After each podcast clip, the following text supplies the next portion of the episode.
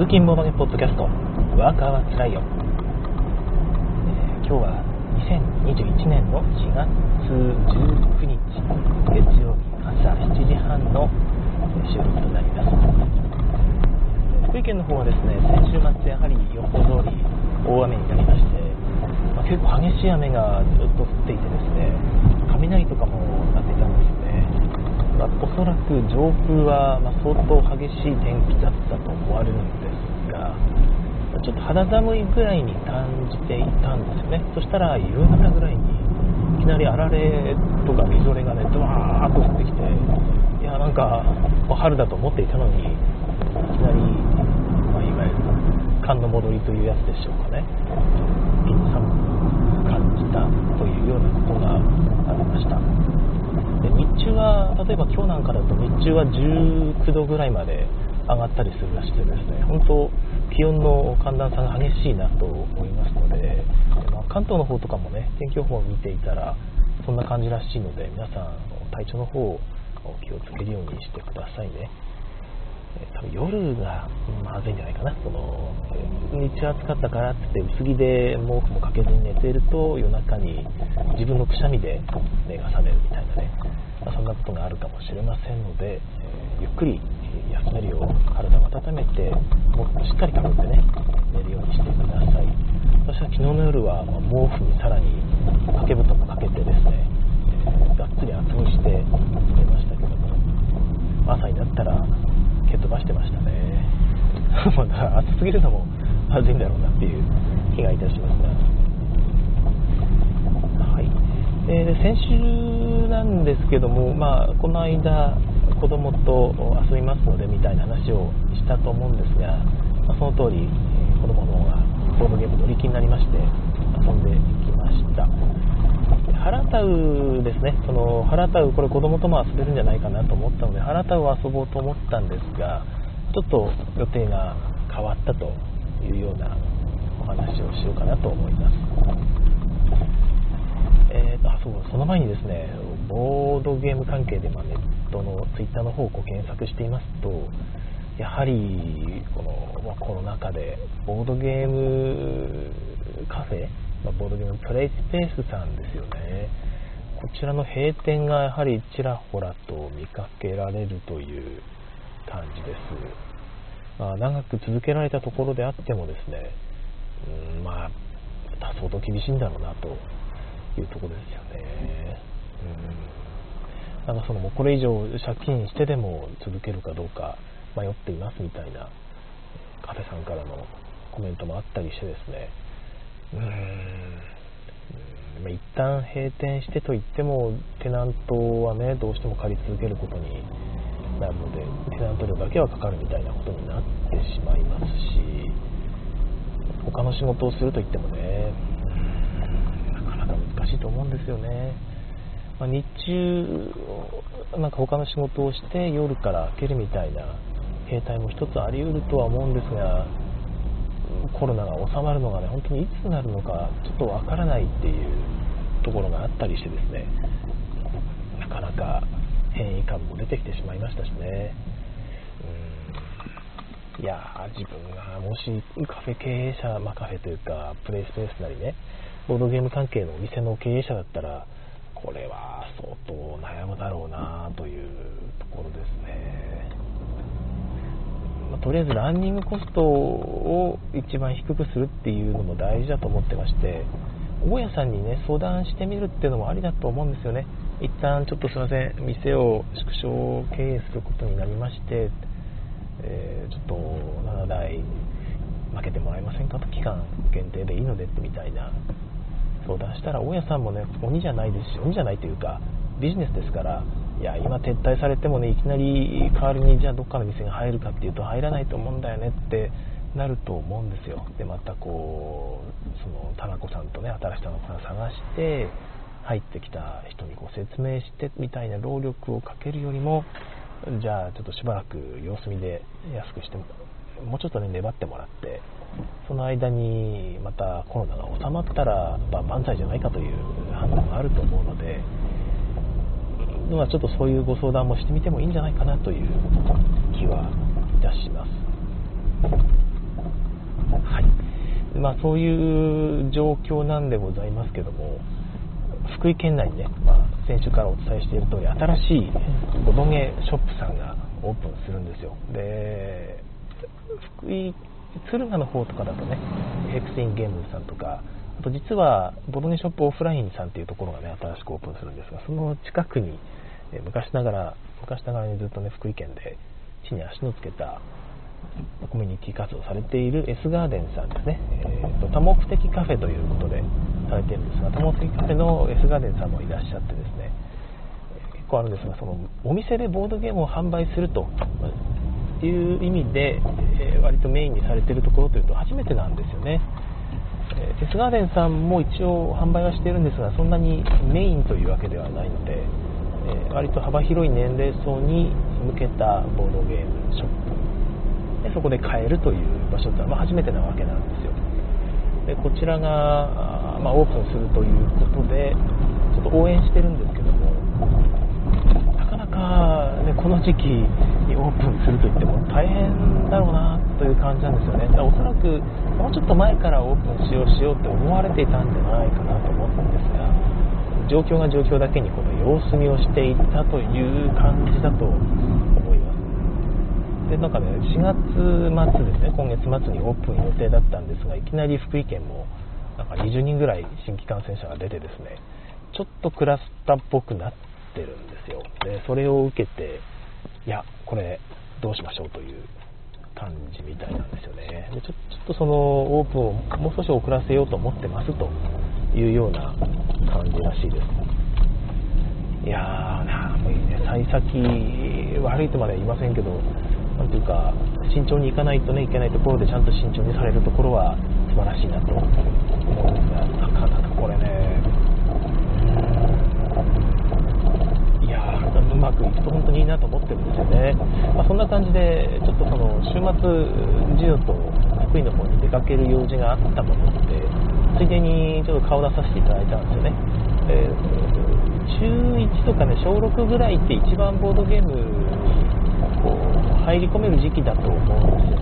高校生以上でも全然いいと思うんですが、まずその辺からすごくこう面白い面白いってなる時期だと思うので、大体のゲームは遊べますしね、12歳以上のゲームボードゲームって言うと大体12歳以上が多分最高だと思うんですよね。14歳とかもありますけど大体中学生とか小学校6年生になれば大抵のゲームは遊べるようになりますので、まあ、それぐらいの年齢の子を連れて行って、まあ、どういうゲームを選ぶのかとか、まあ、どういう風に楽しむのかっていうのをちょっとあの経験してもらうっていうのもなんかなんかのお役に立てるかなと思いまして次女を連れて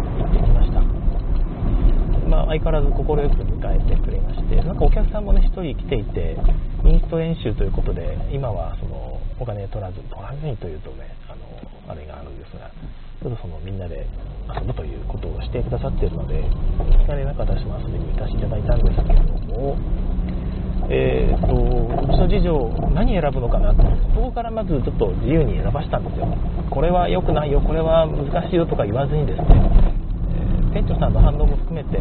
私は何も口出しせずにですねこれどうこれどうって感じで見ていただいてだから選んだのがですねなんとそのボドゲショップオフラインさんに連れて行って何を選ぶかというのを見てきたんですがその選んだのがなんとエルドラドを探してですねエルドラド、えーと、とフニッチア先生のデッキ構築マップ探索ゲームエルドラド一応12歳以上なので、普通にできるとは思うんですが、え、8歳以上だったかな？えーとまあ、でも、まあ、問題なくできる範囲ではあるんですが、なかなか大人でも難しいって思う人はそこそこいるのではという、一応 KDJ の候補に上がったんでしたっけ？だから、まあ、絶対できないわけじゃないと思うんですが、私個人的には娘にとってはちょっと難しいかなと思っていたゲームだったので、果たしてできるんだろうかなと思ったんですが娘的にはあの遺跡探検というテーマに惹かれたっぽいですね。あの娘割と私と同じでオカルト好きなんですよ。結構。だから、ま古代遺跡みたいなのでどうも惹かれるらしくて、まあ、そこのテーマで選んだっぽいんですが結果的にそんな感じすごく楽しめたという感じみたいですね。はい。あれ？なんか前回、なんかすごくコメントいっぱいいただいているのかな？あー、そうかそうか。すみません。これちょっと後で、今のコメントじゃないみたいですね。後でご紹介したいと思います。えー、っと、なんでしょう、そうそうそう、えー、と、エルドラドですね。どういうゲームかというと、まあ、ご存知の方はご存知だと思うんですが、デッキ構築なんですよね。基本的にドミニオンみたいに手札を持って、一応4枚なんですけど、手札4枚で、えー、それを自分のターンに使って、え、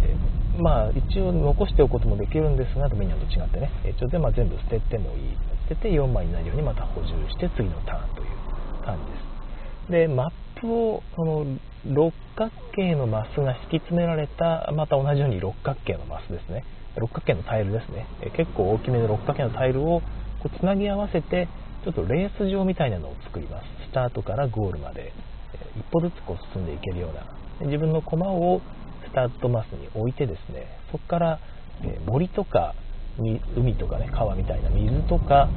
あとはなんだかな森川あーっともう一個なんかあったかな。森と川がメイン、あ、そうそう、とお金ですね。お金で進んでいけるというようなマスに書かれているところを進んでいくと。で、森のカード、森1って書いたカードを1枚プレイすると、え森1って書いてあるマスに入れるって感じですね。森に森のマークが 2, 2個書いてあるマスに入るには、森2以上のカードを出さなきゃいけない。これがね、森1を2枚出してもダメなんですよね。1枚プレイしてそれで進める分進める。で次にまたもう1枚出してそれで進める分進めるって感じなので森5とかね森4みたいな強いカードの場には出ているのでそういうのを購入すれば森5を出して森森2と森3のところにポンポンと入るみたいなことはできる。逆に森2と森1を足して合計森3だからっつって森3のマスに入ることはできないというような感じのバランスです。だから手札をたくさん同じものを揃えればいいわけではなくてちゃんとこう森が密集しているような場所に入るためには強い森のカードを買わなければいけないというちゃんと計画を立てて進んでいかないと手札運だけではダメですよというような感じのゲームになっています。で、まあ、マップをね、まあ、最初にざっと見て前半森が多いなだから前半は森を買うな買わなきゃいけないなとというふうに決めてもですね例えば中盤でここの部分通りたかったらその水の酸がいるよなみたいな。水の酸を取らないで行こうとするとすごい遠回りしなきゃいけないなみたいなことがマップを最初見ると分かるんですよね。でそれを見てじゃあどうしようみたいなことを決めていかなきゃいけない。で場合によっては前半森ねちょっとあるんだけどもう後半一切森ないんだよなって。森ほとんど使わずにいけるんだよなっていうマップの場合はもう前半はちょっと森は頑張って最初の手札のね森1だけみたいなカードは何枚何枚かあるのでそれでなんとかしのいで後半のために、えー、力を蓄えるみたいなことも考えられるゲームなので割とその場その場でやっていくと負けちゃう。全体のこう流れみたいのを予測して自分なりの戦略を立てて遊ばないとまあなんだかんだで負けるという頭いい人が勝つゲームなような気がします。頭いい人が勝ったわけじゃないのかな。まあそういうのに慣れている人が勝つゲームな気がいたします、まあ、それもあってねその子供にはなかちょっと難しいかなと思ったんですが、まあ、結果は娘の方は3位ということで、まあ、ドンケツではなかった、まあ、その一緒に遊ばれた方が多分手抜いてくださったんだろうなと。娘なんとか3位で私は大人げなく1位を取ってしまったんですが 私はまああのこのエルドラド結構何回もやってるに対して他の方はね、えほぼ初めてとか2回目ですみたいな感じだったので当然なんですけども。まあそれぐらい割と結構実力が出るゲームだったりするので子供にはどうかなと思っていたんですよね。ただま選んだのも娘ですし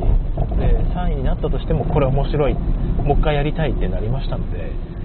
やっぱボードゲームカフェみたいなところに一回子供を連れて行って好きに選ばせると。でいやそれ難しいんじゃないの？娘ちゃんにはみたいなね。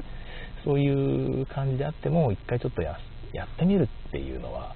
面白いかもしれないですよね、新たな子供の一面を。見ることができるという気がします。はじしゅうさんおはようございます。途中からですということでおはようございます。い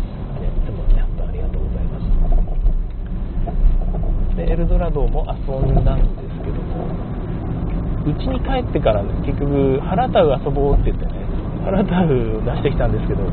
あなんかそれあ見たことないやつもいいんだけど今日遊んだあれやりたいあのエルドラド言われて、よっぽど気に入ったんだなと思ってねもうエルドラドうちに帰ってからも結局3回遊びましたよね連続で、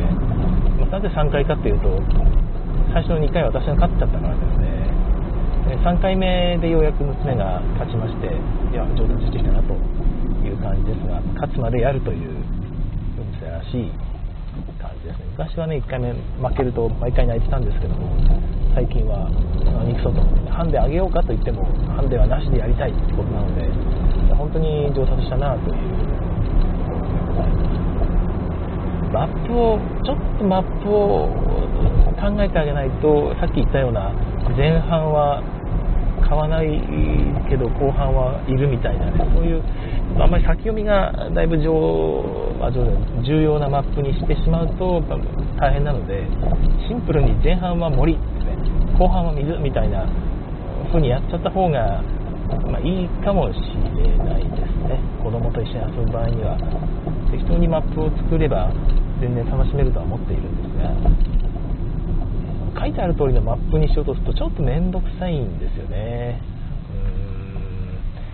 はい。また遊ぼうと思います、ね、ちなみにちょっと軽くツイートしたんですけどもエルドラドを本当に久々に自宅の方で遊ぼうと思ってですね開けたらですねあのバリケードってあるじゃないですか。途中で柵を越える部分がいくつかあってそのタイル同士をねでっかいタイル同士をまたぐ部分のところに柵を置くんですよね。で先行者がそのバリケードをコストを払って除去しないと誰も進めないと。いう風になっていてちょっとその先行者に対する足かせみたいな感じになっていますただ実際には同着でゴールした場合はバリケードをよりたくさん除去していた人が勝つと。で、割と、まあ、ていうのかな、同点ゴールがそこそこ多いゲームなので、結局バリケードを取った人が勝つんですけども、見た目上は接戦になりやすいと。みんな一旦そこで止まるという感じになっているので、まさすが国千谷先生、うまいなという気がいたします。まあ、そこそこやっぱり実力差が出るというふうな判断なんでしょうね。からあまりにも一方的なレース展開になってしまうとドベの人が悲しくなっちゃうので、まそこはうまいことを調整しているのがさすがクンちゃん森でっていう感じがいたします滝沢正和さんおはようございます。エルドラド面白いですよね。ということで本当に久々に遊んだんですがいやめちゃくちゃよくできたゲームだなと思っています。でさっきのバリケードがなくなっちゃってたということで、なんかね、記憶の片隅に私あるんですよ。誰かと遊んでいた時に、あ、なんだこれ、なんでエルドラドの、この、はあのえっと、バリケードの袋がここに入ってんだって言って、なんか、これ誰のみたいなことも言ってたような記憶すらあるんですよね。うちのじゃ多分ないぞみたいな、といった記憶があるんですけど、うちのだなっていう。これ、これはうちのじゃないかっていう感じで。いやー困ったなというどこに行ったのかもう完全に忘れましたこれはうちにまあ数百個あるわけですけども一個一個蓋を開けて確認するわけにもいかず当面なくなってしまうんだろうなその時は娘がねなくなったなないなちょっと探してくるわって探してる間に娘が紙をちょきちょき切ってですねバリケード作ってくれたので バリケバリケって書いて木1って書いてある。それであのこれ全然問題ないわこれでやろうっつってあの普通に遊んだので問題はなかったんですがこれはね新版を買うべきなのかなというふうにそういう神のお告げなのではないかという気がしています。ちょっと、もう少し迷いますけどもそしたらボロネショップオンラインさんがご開店した時にこのエルドラドありましたら買わしていただこうかなという気がいたしましたそこで遊ばせていただいたのでそこで買うべきだなと思いますので、ね、また子供と一緒に遊びに行ってそれでもエルドラド欲しいってなったら買おうかなと思っています。っていうのもその、えっと、バリケードの問題だけじゃなくてですね実は新版の方カード増えてるんですよ。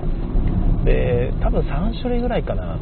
カード増えていてやっぱりちょっと何回も遊んでくると、まあ、こう原住民強いよねみたいなことになるんですよね、まあ、現状でも原住民十分強いんですが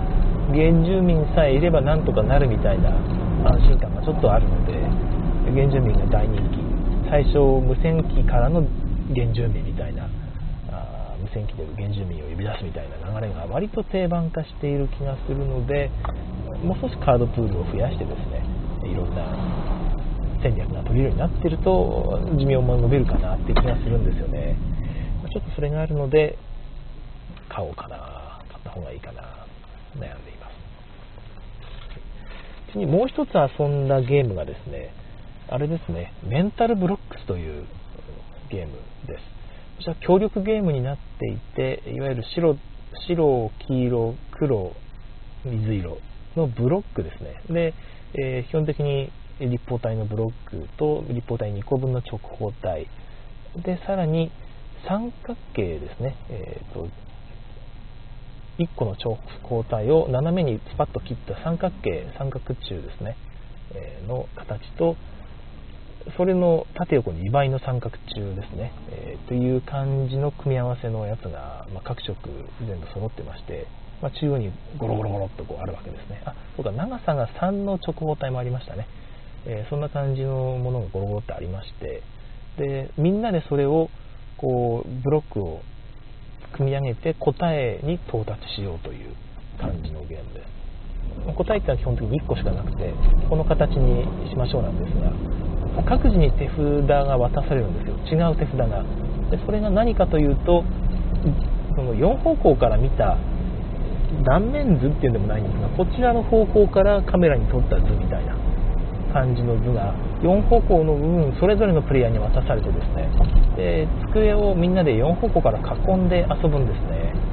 で皆さんこっちから見た図はこの形になるっていうふうなことは分かってるのでいやちょっとそこに置かれるとこっちの図破綻するからダメみたいな感じなんですよね。で次女がこう私がこう置くと次女がそれをひょいって取り除くんですよね。でえ違うの？これは？ひょいって取り除かれて。みんな爆笑ですよね。で次女から見たらこれでできたって言って。これはいいって言ってこれは OK みたいな。これは？俺はダメみたいなことをこうみんなでやっていって、一つの形を作り上げるという協力ゲームなので